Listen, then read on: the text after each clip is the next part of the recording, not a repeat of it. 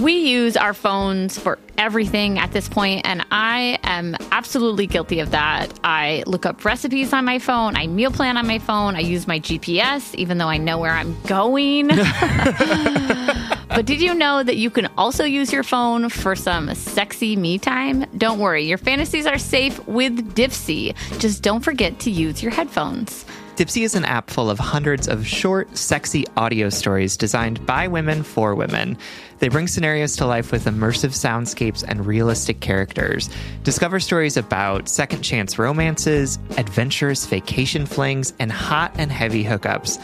And there's a growing library of fantasy series with vampires, Greek gods, and fairy smut to explore the bounds of your pleasure. New content is released every week, so in between listening to your favorite stories again and again, you can always find something new to explore. They also have soothing sleep stories, wellness sessions, and sexy written stories to read. Let Dipsea be your go to place to spice up your me time. Explore your fantasies, relax and unwind, or even heat things up with a partner. For listeners of our show, Dipsea is offering an extended 30-day free trial when you go to dipseastories.com slash justbreakup. That's 30 days of full access for free when you go to D-I-P-S-E-A stories.com slash justbreakup. dipseastories.com slash justbreakup.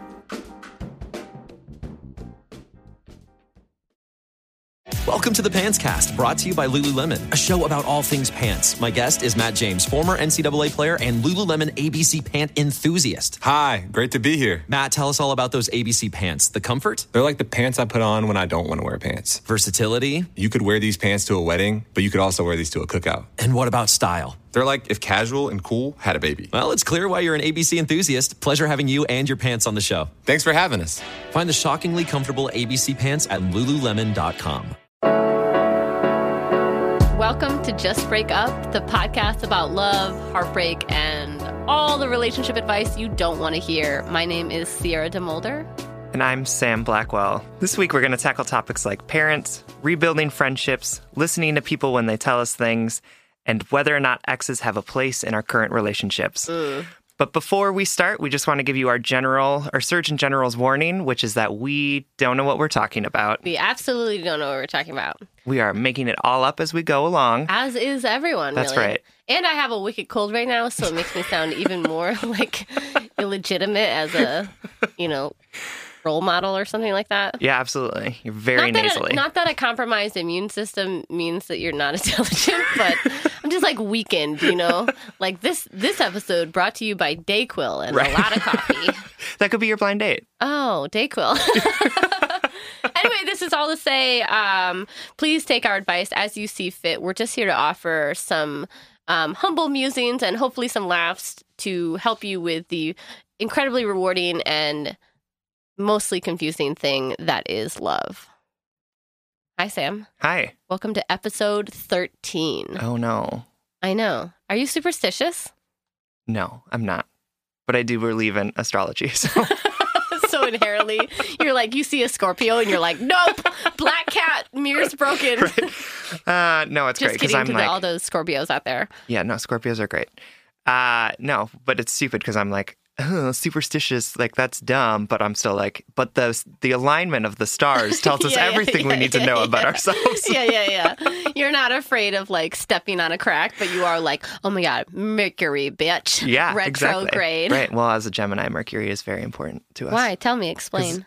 Mercury is our guiding planet. I don't know what the fuck you're talking about.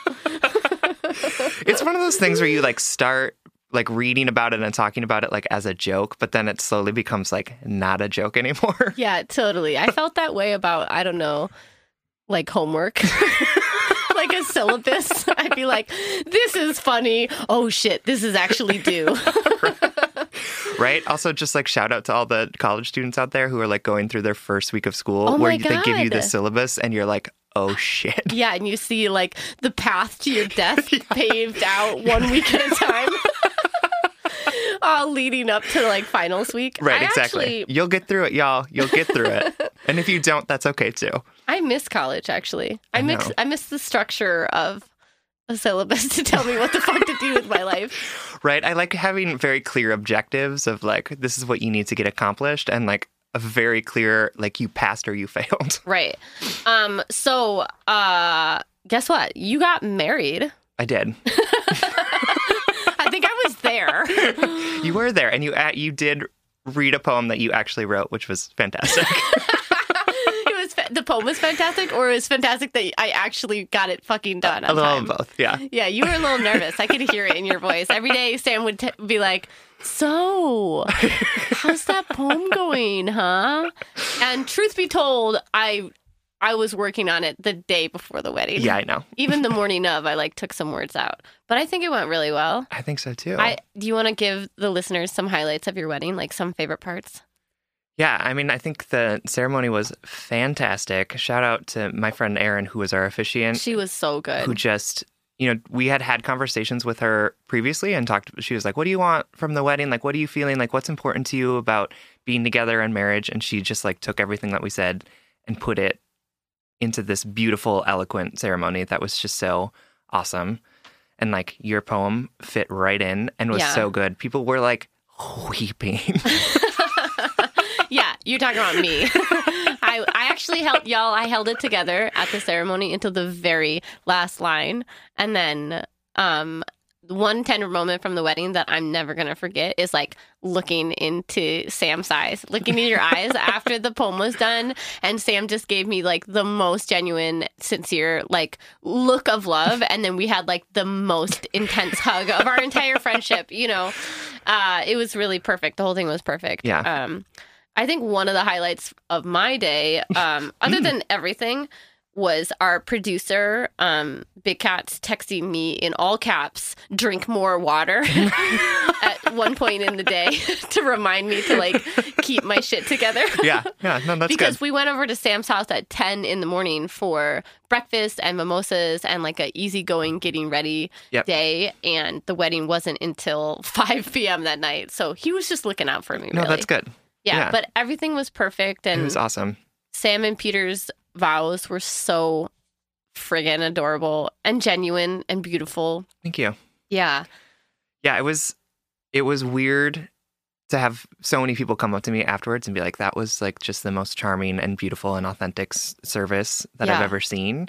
but it was since, but that's sincere. Yeah. And for our listeners at home, like Sam's not just like peacocking himself. No, um, it was it was so genuine. Like there, um, I'll tell them about the mantle. Like Sam got married in this. How would you describe the building? it's like an old lodge, maybe. Yeah, I don't know. It was like a high ceiling. Now it's it's a part of a golf course, yeah, but it was like this beautiful old building with high ceilings and they got married in front of the building's fireplace. Mhm. And on the mantle um Sam and Peter um just placed um pictures and things from their home like um, posters of art from their house and a painting of their cat. and it wasn't, they weren't like particularly photogenic things. Like it wasn't, it wasn't, you didn't choose them because they looked beautiful. They chose, you chose them because they were of your life. right. And so their, you know, their altar was an altar to their life that they had built together, which Ooh, gives me tears, like give me chills right now as I say it. Um, me and um, the other Aaron from your life, um, another uh, wedding party person, we walked into the room and we saw like the mantle put together, and we instantly were like, "Nope, can't look at that. Too early to cry." You know, uh, yeah, it was just so genuine and and and so fun. It was a fun ceremony. You Yeah. know, Yeah. And it was just, I mean, the food was great. It was so much fun. The dancing, yeah. like having a photo booth was fantastic, and everyone took hilarious I know. Do you want to tell us um uh about the the last song of the night as the last little tidbit for our listeners? yeah, uh, the the final song that we played was "All I Want for Christmas Is You" by Mariah Carey. A classic any time of the year. Absolutely, any time of the year doesn't have to be Christmas. Christmas is all year round when Mariah Carey is around. yeah, in your heart. and um, and it was just so much fun to be yeah, with all of our friends, like scream singing at the top of our lungs. and there was like photo booth props, and Sam managed to be given a Santa hat. Yeah, someone put it on my head like as I was dancing, which was just fantastic. Yeah. Like people were taking care of me, which yeah, is it was fantastic. so good. I think uh, the last thing I'll say is my favorite part is like anytime I wasn't with Sam and I like looked at him, you just looked like you were having so much fun. It was. It was and great. that's I guess that's all you want from a wedding, right? Yeah. Is like to have a great time. Yep.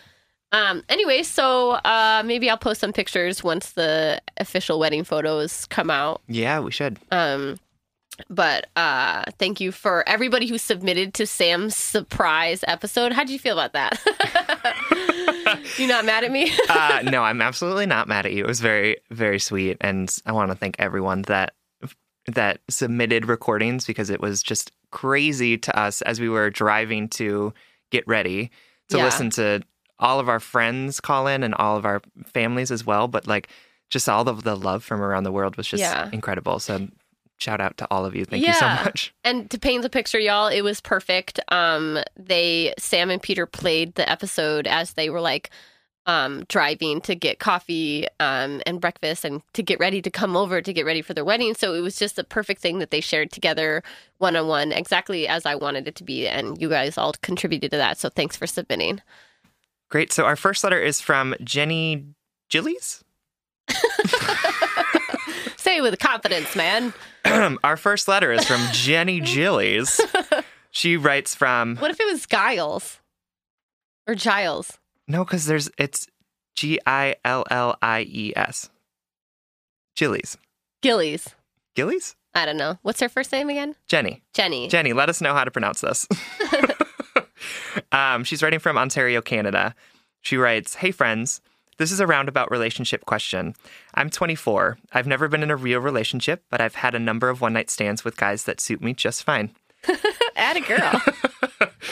I tend to shy away from real relationships for a number of reasons. None of them none of these reasons require pity. I have mild cerebral palsy that most people don't even notice unless I tell them or we get physical in a way which makes me feel like a burden. I'm also just very passionate and emotional and loud and fun and to some people that's too much. Neither of my parents growing up acknowledged that I had a disability or even limitations, and now that I'm an, an adult, they don't really care about my experiences as an adult with a mild disability or the things I'm doing or the kind of woman I'm becoming. Mm. So, after all that, my question for you two is how do I approach romantic relationships in the future, knowing that the two people who brought me into this world and are supposed to love me unconditional don't love all of me? Hmm. Because I feel like if my parents refuse to acknowledge the parts of me that make me who I am, then why should I expect some guy I just met to care about me at all? I suppose I just lack faith in where people feel their obligations to care about other people lie, and I'd like to be better at trusting that I deserve to be loved for the person I am. P.S. You two are friendship goals, and I love you both. Aw, Thanks so much, Jenny.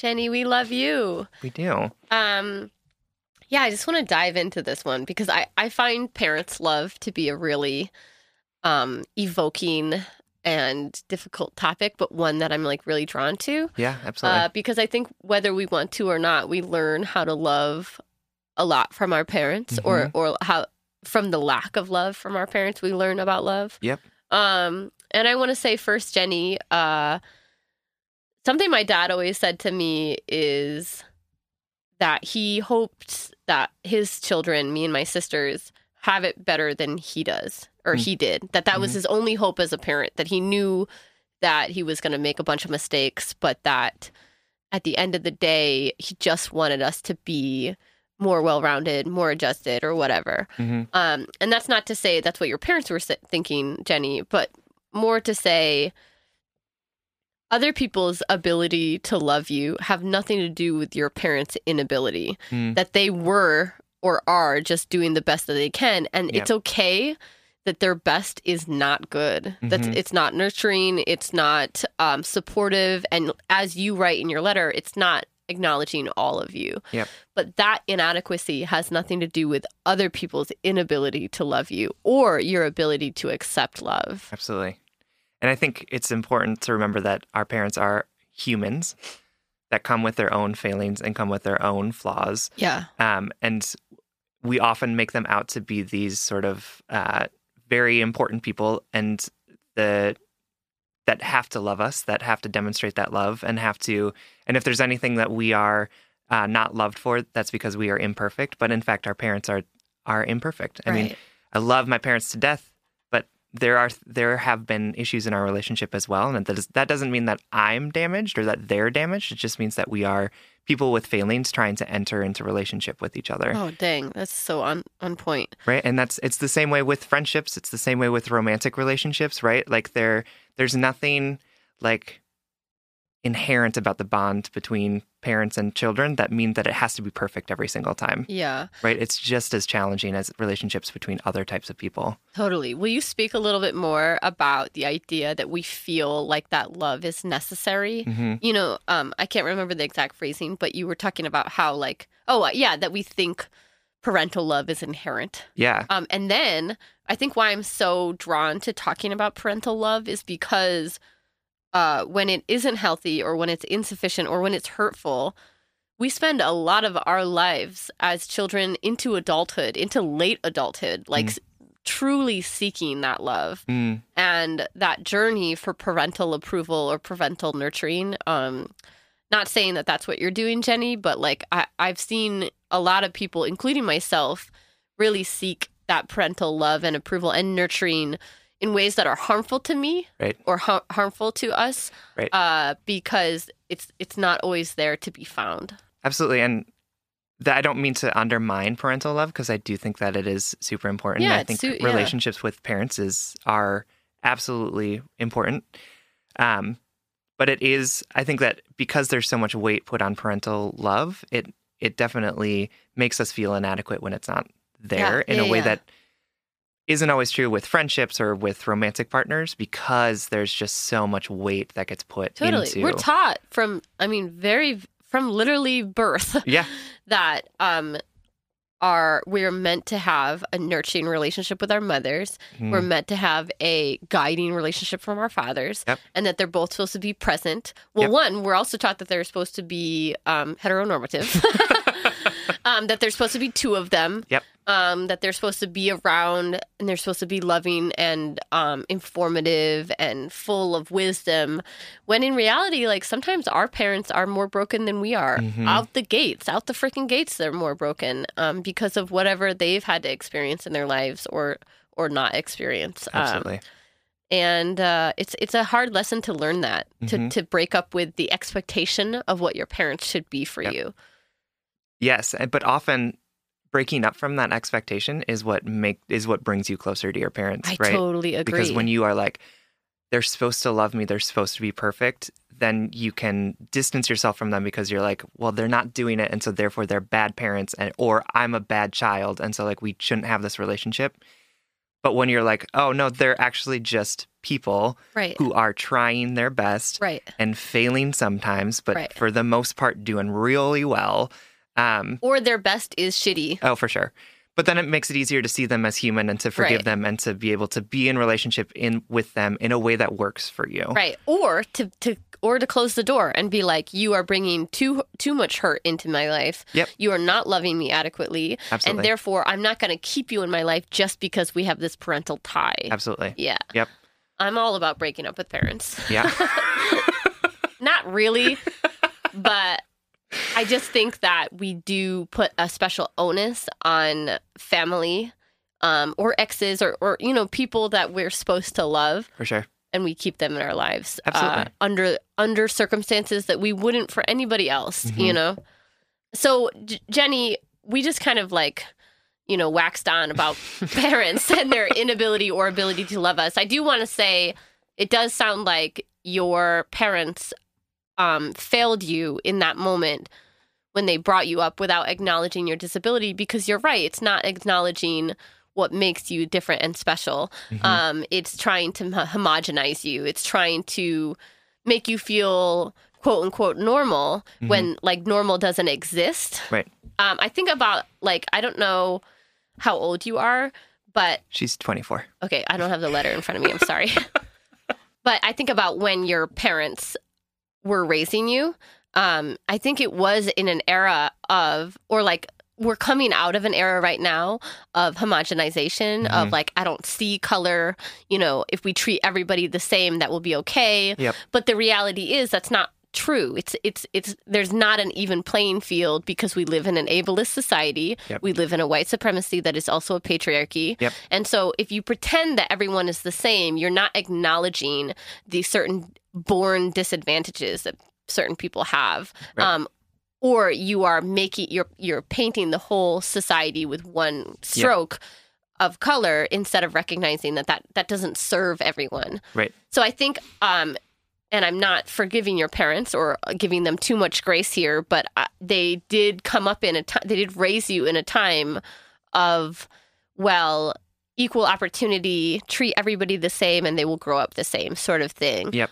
Um, and I think that's a failing on their part because, as you've said, it didn't necessarily prepare you Mhm. to, um, you know, move throughout this world comfortable with your disability. Absolutely. And I want to give you a shout out for for uh, talking about your cerebral palsy, in such a affirming way as well. And like, I loved hearing you say, like, I'm funny, I'm loud, Yeah. I'm awesome. And I was like, yes, bitch, you are.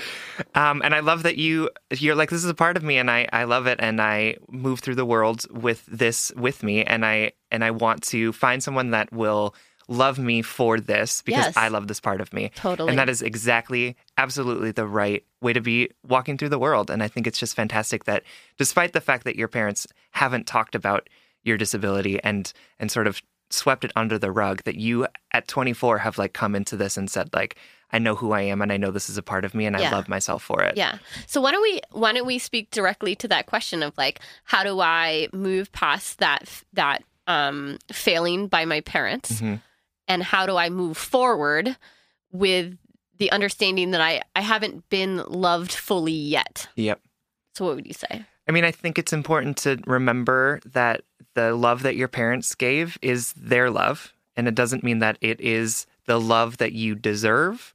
It just means that it is the love that they were, they were. It was the love that they were able to give you. Yes. And so there, you are going to find someone out there who is able to give you love that is more fulfilling to you. And the first fucking person you're gonna find is yourself. Ooh, That's that sounds super cliche, but I, you know, with my own parental relationships, Mm-hmm. I kept looking for a certain type of nurturing from my mother, yeah, and then I had to realize she was not that type of person. She was never going to give me that love, and Yep. it came a moment that I realized everything I was looking for in a, my mother, I needed to find in myself 1st hmm yep, absolutely. And it sounds like you're Yeah, you're on that path, which Yeah, is totally. fantastic.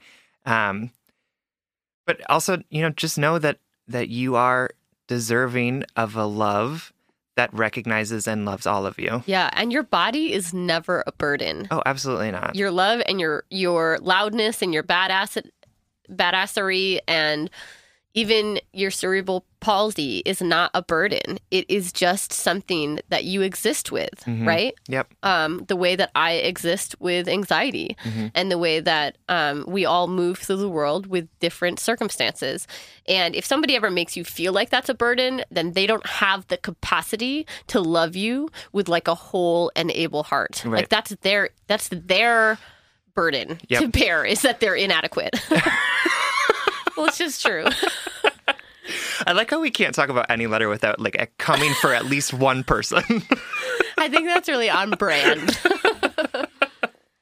so then like how do you break up with um what your parents have taught you about love? You Mhm. recognize that you are a whole person and um, I'm not saying never speak to your parents again. However, to anyone out there who maybe has like a contemptuous relationship with their parents or the way they raised them, your life exists without your parents. Hmm it you are a whole person who works and breathes and moves through the universe independent of the people who brought you into the world. Hmm and in that way you can recognize that you are on one journey and they are on another and they they may only inter you know Yep. cross paths once or twice or maybe you walk next to them for the rest of your life Mhm. but in reality like you have the ability to say hey mom and dad thanks for teaching me what you taught me i'm ready to learn on my own now Yep, Absolutely. and in terms of love, I think it's just about open yourself up to it. I think, and nah, that sounds cliche as fuck, but it's about not letting um your parental love define you in any way. Yep. And so moving forward, Jenny, you're you're free to love and give and move throughout the world in whatever way you want. Absolutely. And, you know, you, maybe you don't need to break up with your parents, but maybe you need to break up with your expectations of what your parents' love should have looked like Mm. um, so that you can figure out, so that you can extend some grace and maybe open your heart to them, eh, which will make it easier for you to open your heart to, to other people as well. Yeah. Uh, uh, maybe the last thing I'll say is like, um, you could say that to your parents if you want. You could say like, "Hey, I'm not going to hold this against you because it's in the past and we can't change the past, but this is who I am. Mhm. This is how I move through the world. And when I was younger, you didn't give me any tools to deal with it in a Yep. better way, or like to to you didn't strengthen me to deal with this when I was younger. So I've Mhm. had to learn how to do it myself. Absolutely. And I have had a very similar conversation with my parents in because my sister lives up here and she has two kids and so my parents would come and visit us when they lived down in Wisconsin.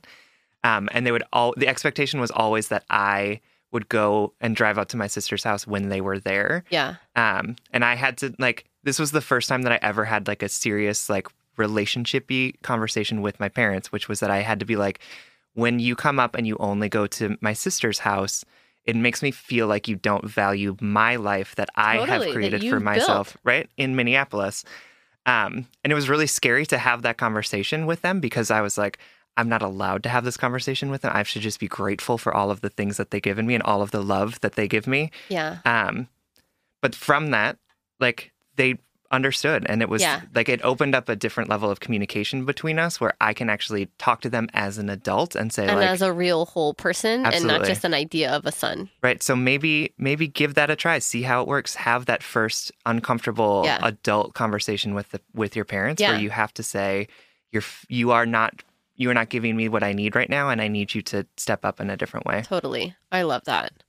Awesome, Jenny. Well, I hope that gives you some insight about how to move forward. We love you. We're rooting for you. Absolutely, And it's okay to critique your parents. absolutely, and keep being your too loud badass self. Yeah, we love that.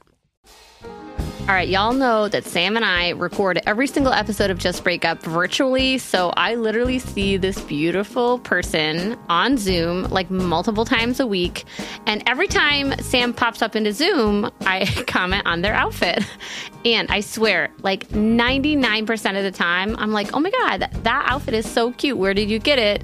Sam says Quince. You too can upgrade your wardrobe with luxury essentials at unbeatable prices. Quince is here to transform the way you shop with a range of high quality items priced within reach. That's right. They have 100% Mongolian cashmere sweaters for $50, organic cotton sweaters, washable silk tops, and timeless 14 karat gold jewelry. And the best part, all Quince items are priced 50 to 80% less than similar brands. By partnering directly with top factories, Quince cuts out the cost of the middle person and passes that saving on to us. And Quince only works with factories that use safe, ethical, and responsible manufacturing practices and premium fabrics and finishes. I love that. Y'all have heard me talk about my leather bag that I use as both a laptop bag and a diaper bag. And I love it because honestly, it looks really cute in every single circumstance that I use it. Indulge in affordable luxury. Go to quince.com slash justbreakup for free shipping on your order and 365 day returns. That's Q-U-I-N-C-E dot com slash justbreakup to get free shipping and 365 day returns. Quince.com slash justbreakup. All right, head and heart workers, you know I'm all about tackling our money shame and becoming fiscally empowered, regardless of how much money we make or how much debt we have. I think it's such a crucial step in our own self acceptance and empowerment. That's why I love that today's episode is sponsored by Rocket Money. Rocket Money is a personal finance app that finds and cancels your unwanted subscriptions, monitors your spending, and helps lower your bills. With Rocket Money, you can see all of your subscriptions in one place. And if you see something you don't want, you can just cancel it with a tap. You never have to get on the phone with customer service. They'll even try to get you a refund for the last couple of months of wasted money and negotiate to lower your bills for you by up to 20%. All you have to do is take a picture of your bill, and Rocket Money takes care of the rest. Rocket Money has over 5 million users and has helped save its members an average of $720 a year with over $500 million in canceled unwanted subscriptions. And listen, we always talk to you about like conflict styles and open and honest communications, but honestly, save your energy and get Rocket Money to cancel those subscriptions for you. Stop wasting You money. don't need to practice that. Yeah. We don't need to do head and heart work with like customer service representatives. You know what I mean? Like just like use the middle person. just get Rocket Money in there to help you do what you need to do. Stop wasting money on things you don't use. Cancel your unwanted subscriptions by going to rocketmoney.com slash justbreakup. That's rocketmoney.com slash justbreakup. rocketmoney.com slash justbreakup. All right, up next we have a letter from Sarah who is writing from Pelican Town. Oh. Is Is, that that, a- a, real place? Is it? no. Spencer says no. Isn't Pelican Town like a town in Pokemon? I think it might be. I don't know. um, I've never, I've never, I've never played Pokemon. Does that make me not cool? No, I think it makes you probably cooler than me for having played Pokemon. Um, all right. Hi, Sam and Sierra. First off, I want to say how incredibly important I think this podcast is. it is. No, it's from Stardew Valley. You couldn't contain that. No, it's from Stardew Valley, which is a Nintendo Switch game, which I also play. Do we want to start this over? no. Are we gonna keep it rolling? Yeah, no, I'm going to keep, I, I'm going to own my nerdiness, Sierra. Okay. Love well, me for the all of me. listeners at home, our producer Spencer just looked up Pelican Town, showed it to Sam while I was speaking, like a rude, rude man, and then and then Sam interrupted me.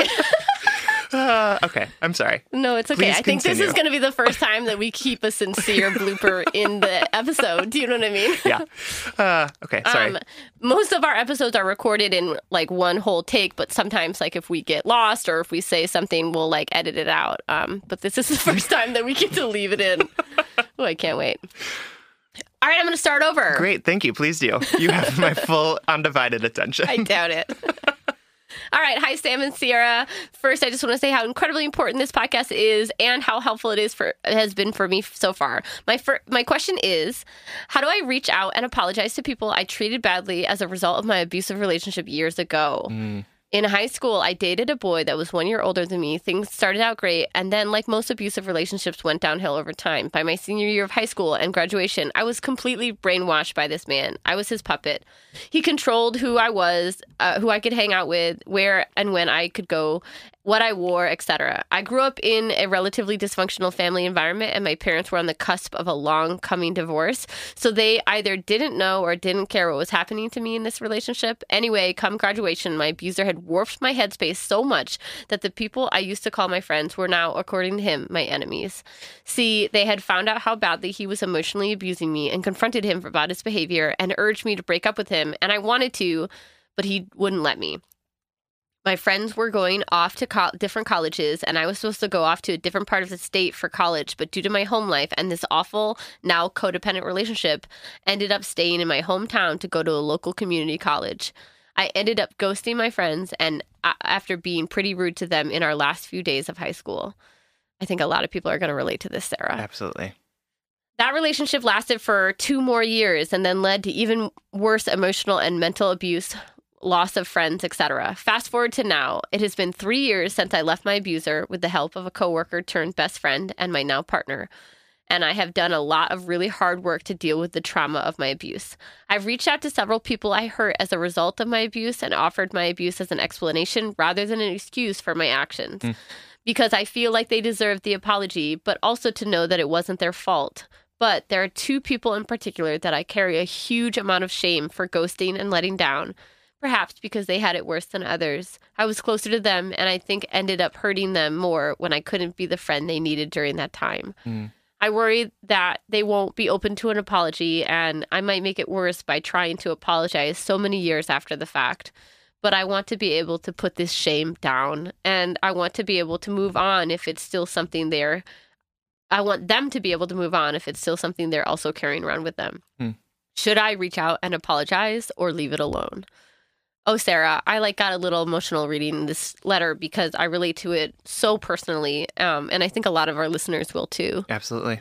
Um, I want before we get into our advice, I just want to share a little bit of my story. Mhm. Um, when I was when I first went to college, uh, so 18, 19, um, I was behaving really poorly there, and I also meaning like I was being uh hurtful of people's feelings towards me. Um, I took advantage of people's feelings towards me. Mhm. Um, I think I like cheated on my partner, and I um, then couldn't handle the fallout of my breakup and my infidelity and um, just some crazy drama that was going on at my all women's college. but um, and then I left. I left, um, and I left without with no more than a couple goodbyes. And I left a lot of friendships that I had developed over two years. And I carried so much shame. Um, I carried so much shame about abandoning that. And I just, because of those actions, I painted myself as a bad person, Mhm.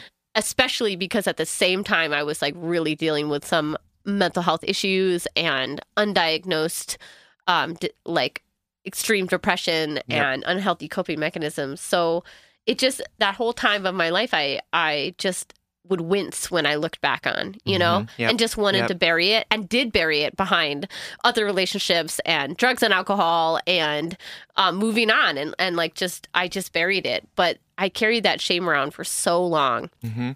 fast forward to my late 20s i had the opportunity to see a couple people from my past Mhm. and um, sarah i didn't necessarily have the courage that you have right now or the introspection so close like so many so few years later Yep. i think i buried it and just assumed that they would never want to speak to me again Yep. but because of my poetry career and touring i had the opportunity to see a couple of them in the future uh, or down the line and i eventually did reach out to them to see if they wanted to come um, i won't get into all of that but i will say sarah that my friends were so willing to forgive me Mm. they were so willing and i need you to know that people are really willing to be good people Absolutely. more than we ever anticipate of them. And more importantly, if they hold on to that pain, then at one point or another, there's nothing you can do about it. Yep. And that means that they are gonna they're making an identity out of that pain, Yep. or that they don't feel safe enough to have you back in their lives. And that point, you you can't do anything about it. Absolutely. But in my experience, Sarah, it was like so I'm getting emotional because I think like shame is like such a fucking terrible thing yeah. and that it just like wears on you. So, um, I'm definitely getting like a little teary right now, but just thinking like they were so willing to forgive me. Yeah. They were so graceful and compassionate with their love that like I put down years of shame in a matter of minutes. Wow. You know, like conver- like that that one conversation relieved so much shit that I'd been carrying around for years Wow. with a handful of people and if any of them are listening they know who they are and i love them very much and i'm so grateful for that that growth years later um but i just want to share that because one that shame will fucking drown you if you let it and two that people want to show up for you sarah it's about you making yourself available to them Yep. and it sounds like you've already made yourself really vulnerable by apologizing to some people um, but it's time it's it's there's never i i know that i save hard conversations for when i feel like i can have them I think we is all do that. Yep. never and i know you want it to be right and i know you want to say everything correctly and i know you want to send that email or make that phone call at the right time. But the right time is now and Mhm. you'll never be more prepared than you are right now in this moment to tell these people your truth which is you were hurting and you were being abused and that made you unable to be your whole loving self that you are today. And that you're sorry and that you're not expecting them to change their mind or forgive you or anything, but you just want to tell them that because it's how you authentically feel. Absolutely. And you want maybe to give them the opportunity to know you now as your more whole, authentic, healing self. Yep. Yeah. Yeah. I, I don't even know what to add. Maybe that's all we need to say. right? I will just say one thing. Um, you know, it sounds like the reason that the alienation happened was because they noticed the bad behavior of your of your boyfriend. Um, and so it seems to me like they probably aren't holding out anger towards you. I think that they are holding out anger towards your boyfriend. Yeah. Um, and like, I think that, you know, when people, when I have had friends that were in really shitty relationships, um, having being able or to, having them come back into my life has been one of the most meaningful things in the world, right? Having that person come back and say like, "You're right, he was awful, and I'm so sorry that I treated that you that way," is like It's a gift. it's I get emotional just thinking about it. right that them coming back like wipes away the bullshit because i'm i was i have been just so happy to have them back in my life and to have them safe and stable and and and all of that and um and so i think that your friends here um will, will probably feel something similar i think they will just be happy to see you doing so well Right. because that's why they were mad in the first place is because they knew that you were you were in a space where you couldn't get out of the destruction that was happening.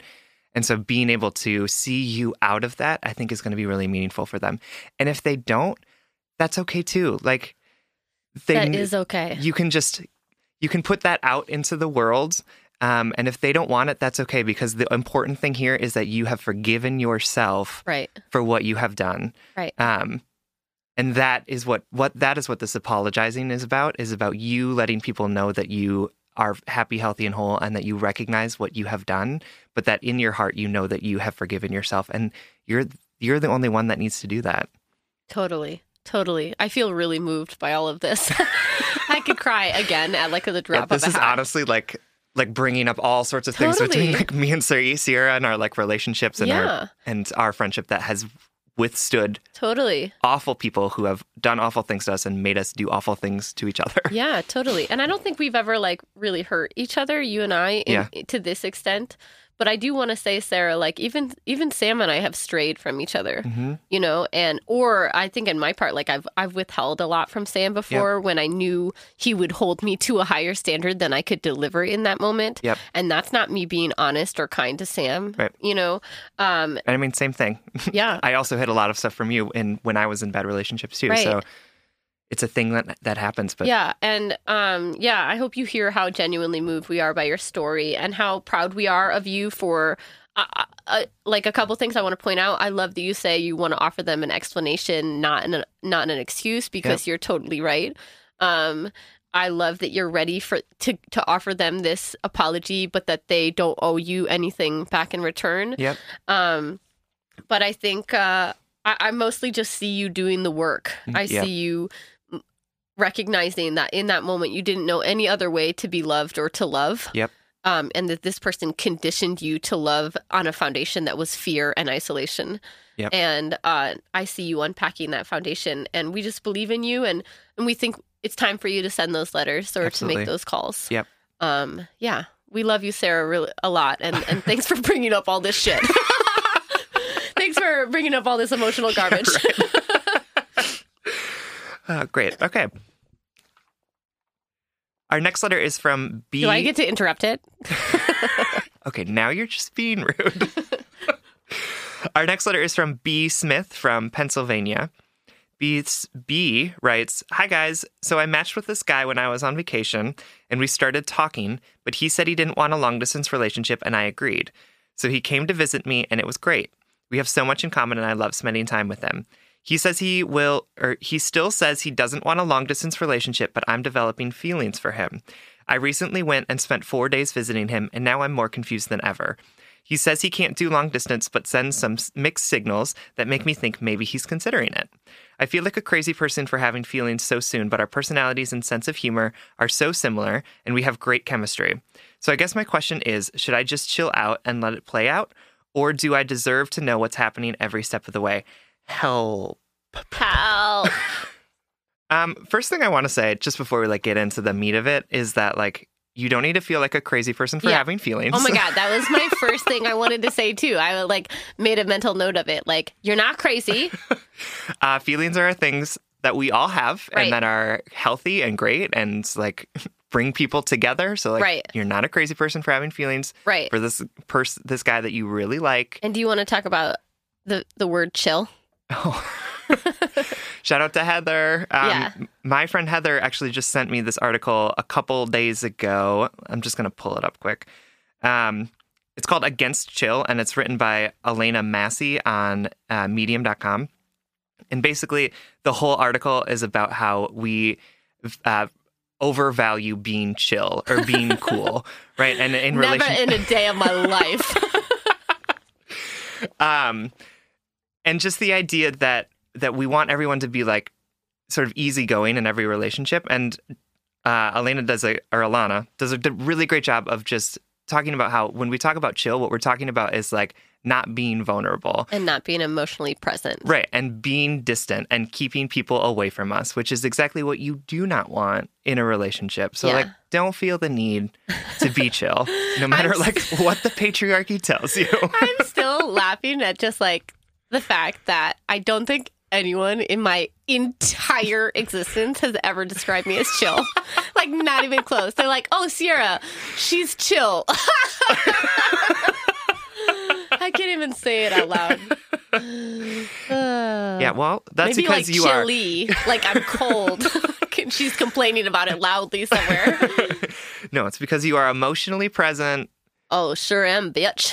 Right here, up in the front row. My feelings are like the kid in the class that knows the answer that has to like prop their hand up on their other hand because they've been waving around for so long and it's like, oh, pick me. Oh my God, flashbacks to me in third grade. I know, right? I do that in common conversations sometimes. I'm like, uh, call on me, teach. Anyway, um, B. Uh, this person is unfortunately telling you exactly what you need to hear. You just might not be letting yourself hear it. I'm not going to say might not.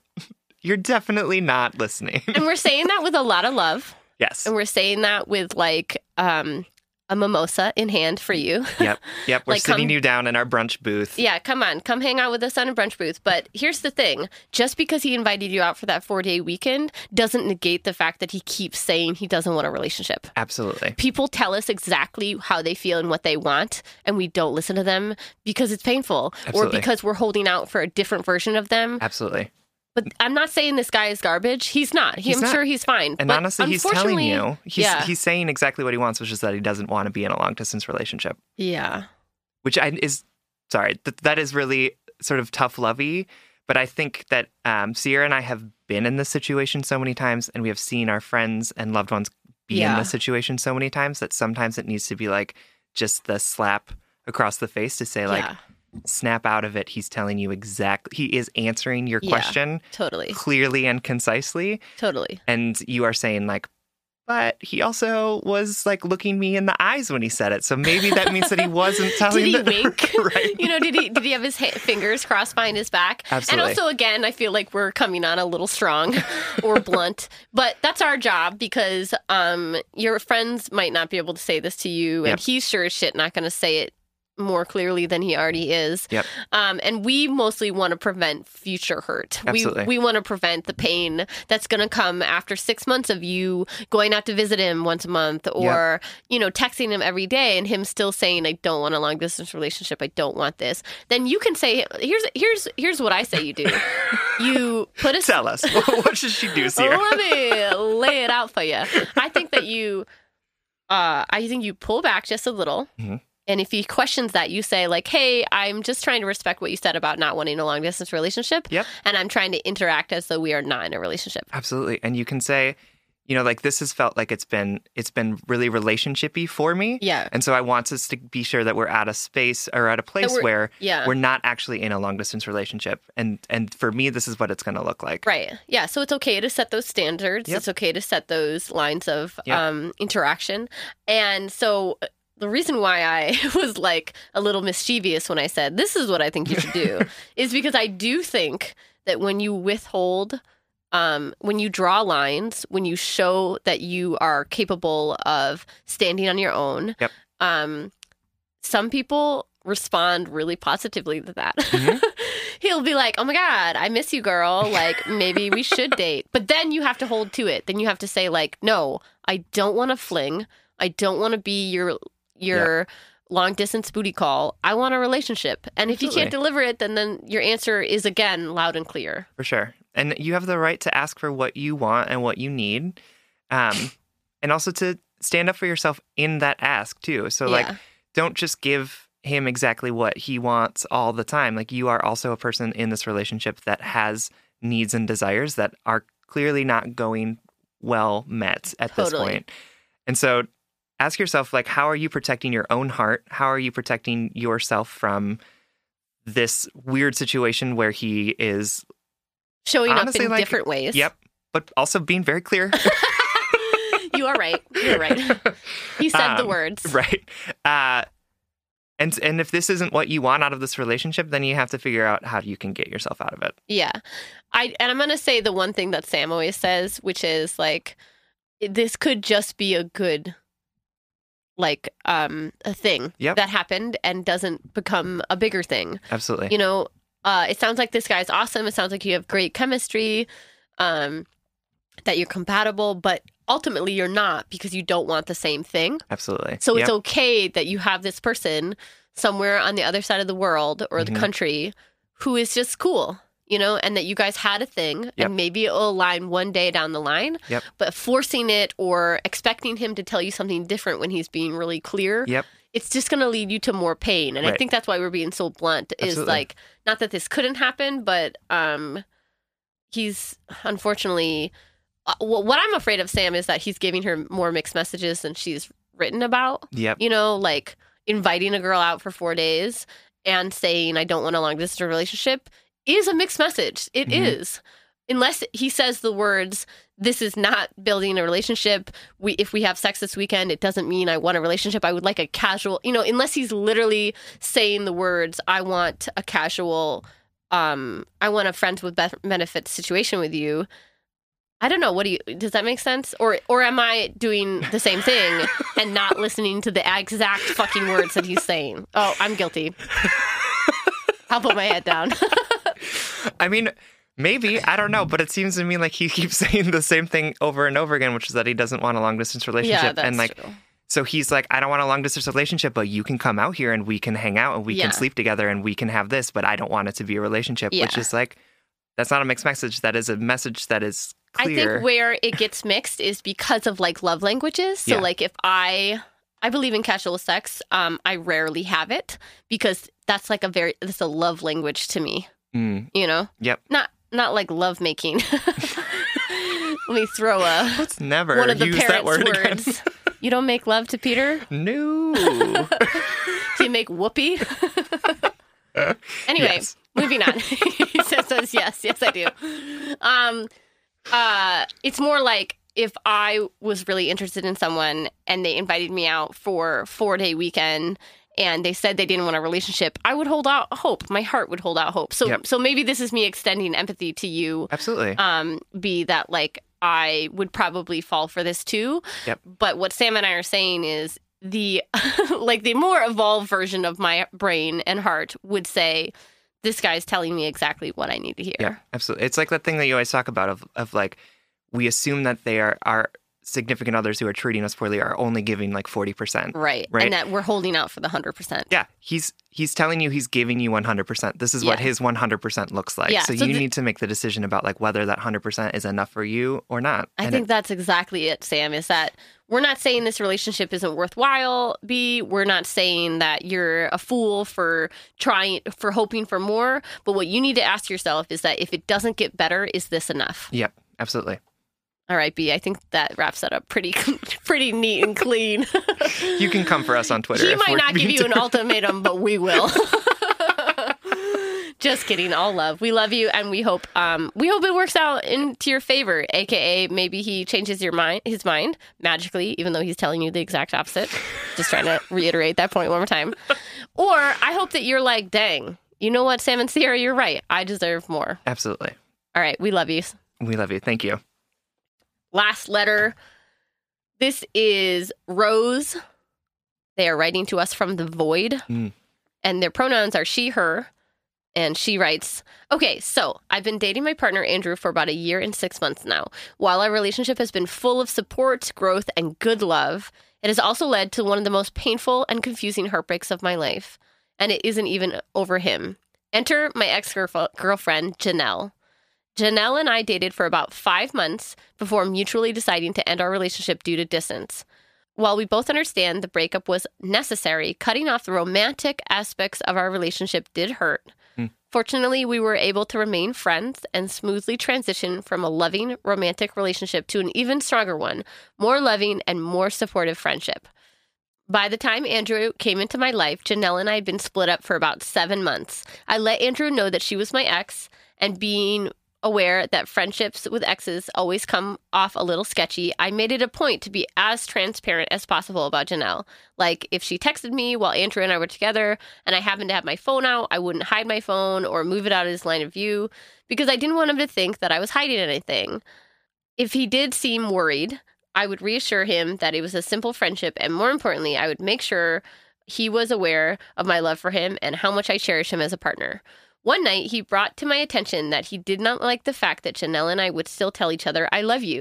To this, I did not respond well. I quickly tried to hush away his feelings with reassurance and explanations that these I love yous were not romantic but platonic. This exchange quickly turned into an argument, me yelling about my right to experience love and support from my friends, and him responding with, An ex is an ex. It did not matter that I only loved her as a friend. To him, an ex was an ex, and they have no place in our current relationship. I didn't budge and I kept her in my life. All this went down about six months into our relationship. Fast forward six months later, our relationship was on the rocks because I pulled some shady shit by telling a few white lies. These white these lies weren't related to Janelle in any way at all, but they did affect Andrew's trust in me. Hmm. One day I randomly get a text from him explaining how much he despises her place in my life. The text ends with an ultimatum. Either I cut ties with her or I lose him. Knowing that he didn't trust me and feeling that I had to prove myself through action, I cut ties with Janelle. It was and is to this day the hardest thing I've ever done. Romantic heartbreak sucks ass, but holy shit, our friendship breakups just as bad. I texted her, bawling my eyes out, letting her know that I would be blocking her number and her accounts on social media. That was this past spring, and my heart still aches intensely. Great things will happen in my life, and I'll cry because I can't tell her. She graduated from business school in June, and I couldn't congratulate her and let her know how fucking proud I am of her. Even writing this now, I'm crying, feeling like a goddamn coward. I'm not sure I made the right decision, but the love Andrew and I share often reassures me that I did. Other times, I'm swallowed whole by guilt. So, I guess my question for you all is Do exes have a place in a current relationship? I want her back in my life so badly, but I'm not sure she would forgive me or if there was even a way to make it work. Do you all think there's a way? And lastly, did I fuck up? Also, I just want to say I love this podcast and y'all are absolutely crushing it. Oh, Oh, thank you. Rose, I find this this letter is also pretty emotional for me, and you wrote Mm-hmm. it in a very genuine, um, powerful way, and I can feel how much you're hurting over this and how conflicted you are, because it's really obvious to us that you um, and your partner have uh, what you have told us is a very loving, successful relationship. Absolutely.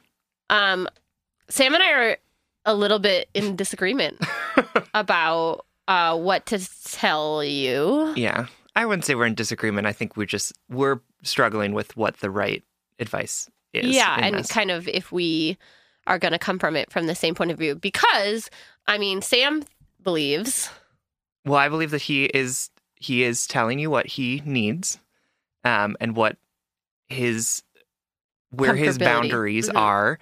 Um, and it's clear, you know, whether or not I agree with the fact that he's jealous of this person in your life, because I I don't agree with that. Yeah, Um, he is giving you a clear message about what he wants out of the relationship, where his boundaries are, and and the way that the only way that he can be in this relationship in a way that's healthy for him, because this is clearly causing him a high level of jealousy and anxiety, whether or not that's a good thing. Um, and so now it's up. So now those are out there. So it's up to you to make a decision about whether or not you can be in relationship with him with these expectations and boundaries that he set up. Right. And I think that's really valid. And at the same time, maybe because I'm just a generally defensive person and everybody who writes in, like, I want to, you know, help and protect or whatever, um, part of me feels like exes are a part of life. Just like you write, Rose, like, you were allowed to love other people and you're allowed to have those people in your life still. Yep. Um, and if your relationship was, um, I'm going to use the word innocent, but that feels like, I don't know, it just feels weird. Like, uh, if you weren't crossing any of the boundaries that you and Andrew set up, Yep. um, then I don't know why it's not okay to love a friend, Mhm. even though romantic love once existed there. He might, I do empathize though with him because you broke up not because you were unhappy, but because of distance. Yep. So it might be really hard for him to carry around the fact that that like you might still be with her if you were in the same city or something Yep, like that. Absolutely. Um, but uh, uh, but to me, also trust is a two way street. Um, I understand that you might have broken some of his trust, Mhm. or that he might have been uneasy about it in the first place. But he needs to do the work to say, "I want to trust you, Rose. I want to know that this person can be in your life, or Mhm. that the white lies that you told me were for reasons." Outside of my control and I'm ready to move past them. Yep. And I will say that I do think it's a little bit of an unreasonable ask. Ultimatum, yeah. Yep. And I I'm uncomfortable with the fact that he did that and I if I were in this relationship it would make me think twice about whether or not this is the type of person that I would want to be with. Yeah, totally. Um, there uh yeah. I think that's why I'm hesitant. Yep. I liked what you said, Sam, like that um exes have a place in our current lives unless um it's at the cost of our current relationship. Right. I like I relate to that. Like I, Yep. I I do believe that a certain prioritization needs to happen in order for a relationship to really foster uh, to to bloom. Yep. You know. Um, but I'm not gonna lie, Rose. It, it throws me a, a, a couple red flags. Yep. And I think that's what we're coming up against in this letter is that it just feels it feels uncomfortable for us that he made this ultimatum. And we talk about how ultimatums aren't necessarily a bad thing and that putting your expectations and boundaries up is good. But this one to to us feels like he's asking for too much or he's asking for something that isn't isn't healthy or um, good for either Not of you at this point. you Right? know? Yeah, absolutely. To expect that you wouldn't be friends with this person that's clearly important to you Yeah. Just makes it so that you don't have this friend that is incredibly important to you and also just builds up this level of resentment as well because he's forced you to choose between him and her Yeah. So And I'm it- wondering, yeah, how does this this obviously hurts you still. You Yeah. said you were crying as you wrote this. Like, can you like where does this pain exist in your love for him? right You know?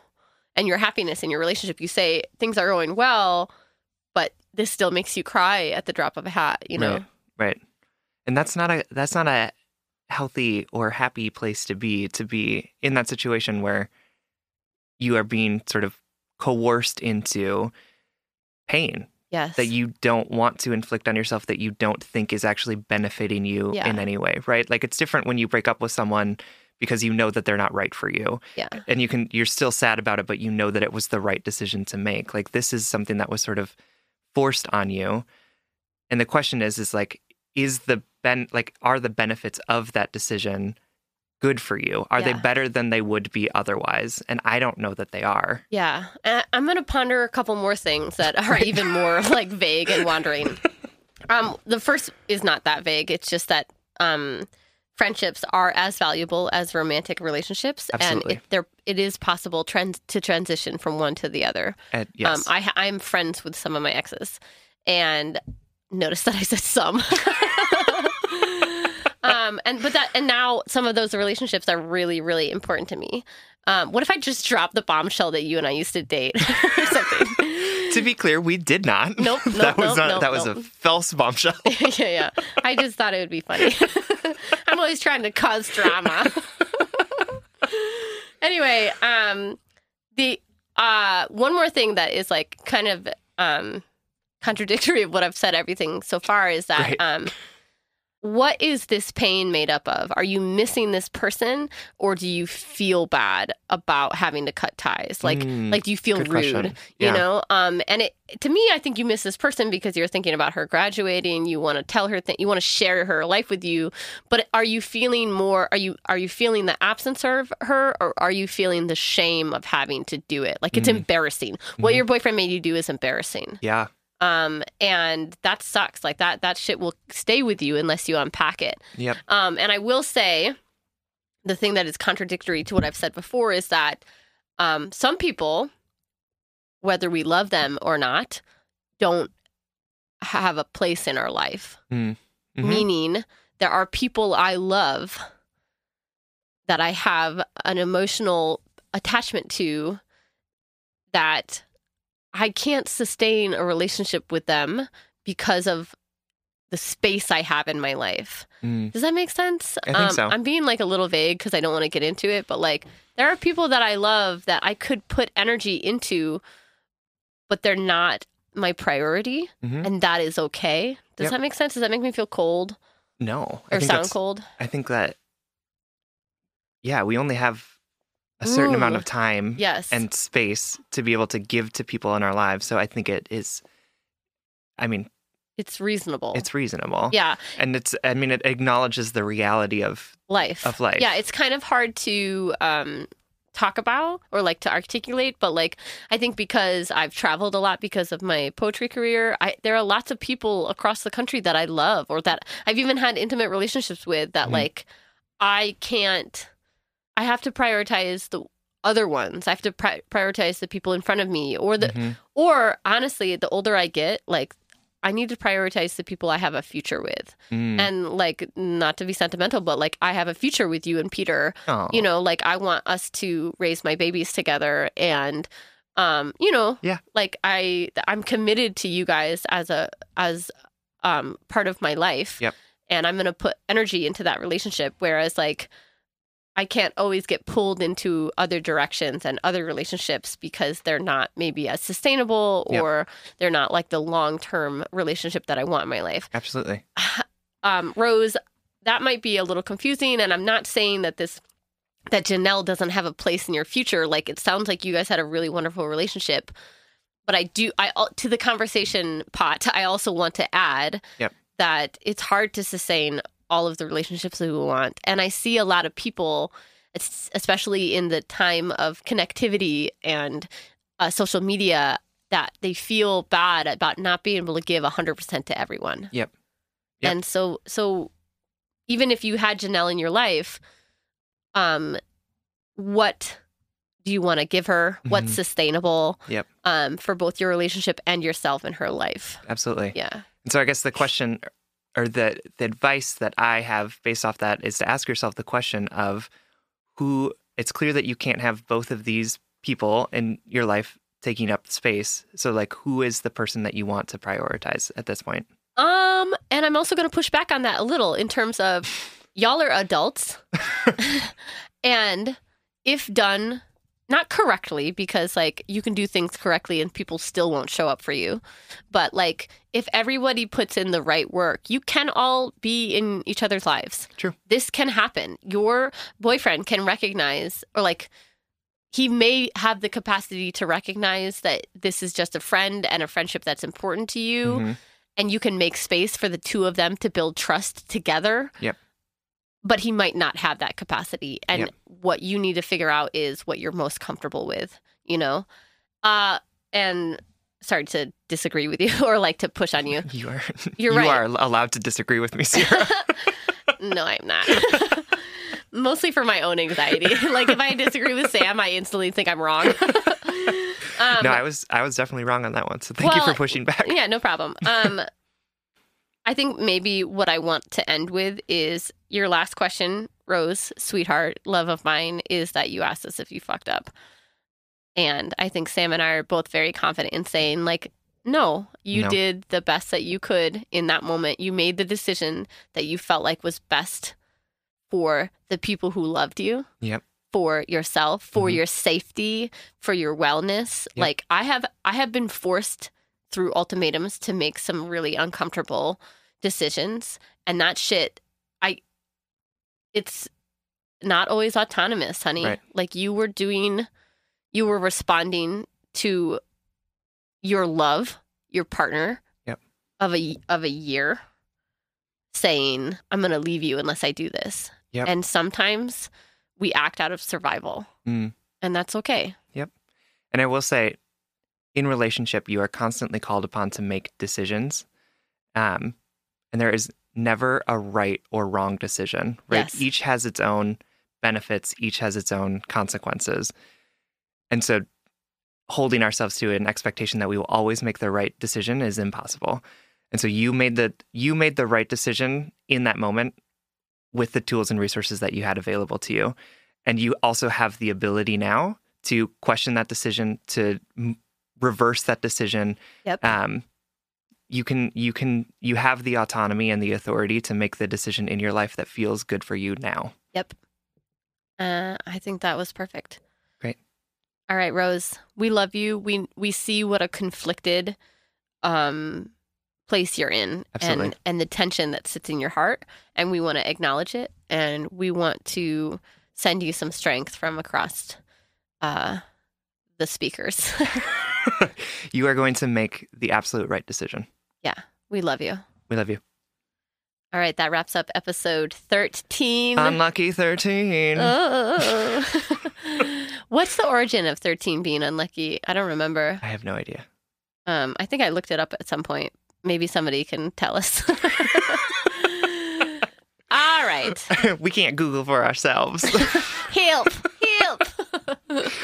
Great. So, um, every week we try and set you up with a blind date, which is something that we think that you are really going to like. So, this week our blind date is It's actually an article that I read over the weekend that I really loved. It's a Washington Post article. Um, and it's titled What Do We Owe Her Now by Elizabeth Bruenig. And um, the subtitle is 12 years ago, Amber Wyatt reported her rape. Few believed her. Her hometown turned against her. The authority failed her. So, what do we owe her now? Hmm. Um, and I not only was this article incredibly topical, Mhm. given our current um, political happenings. Um, it was also just incredibly well um, written and well researched. The author is a young, a woman who went to school with this um, young woman who reported her rape, and then um, were she was so ridicule, ridiculed um, and shamed uh, by the town, the tiny town that she grew up in, um, that she ended up transferring high schools. And um, the author just thought of her the way we think of people that we've wronged, you know? Mhm. Yep. And she thought of her for years and finally um, did this really, really well written, well researched, um, almost poetic op ed in the Washington Post. And I encourage everybody to look uh, look it up. I just found it really um, illuminating. It was heartbreaking, obviously, it definitely a trigger warning to this. Um, But also um, really topical and, and, and beautifully written. So that's going to be our blind date for the day. Awesome. You can like us on Facebook and you can follow us on Twitter and Instagram at Just Break Up Pod. You can slide into our DMs, send us your favorite relationship memes, but most importantly, you can send us all questions about all matters of the heart at justbreakuppod.com.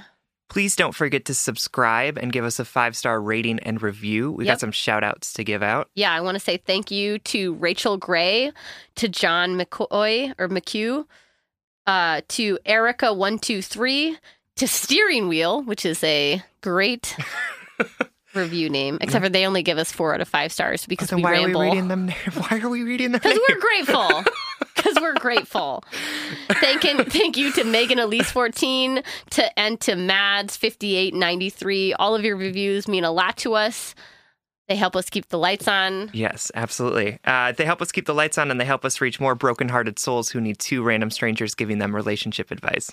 Original music recording and editing by our friend Big Cats. Make sure to check out his podcast, the What If Podcast. And remember, we often walk around in this world thinking about the what ifs, the unfulfilled, the it will be good when. But in this moment, I want you to recognize exactly what you have right now, exactly who you are right now. Because when we chase goodness or when we chase our worth, we reject our current selves and our current situations, and therefore we disempower ourselves. So, repeat after me I believe my worth. I believe in respecting my feelings. I recognize the reality of my surroundings. I believe what people tell me.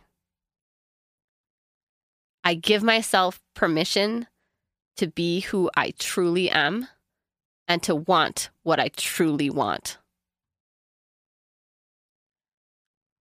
I know that all I have to give is all I have to give.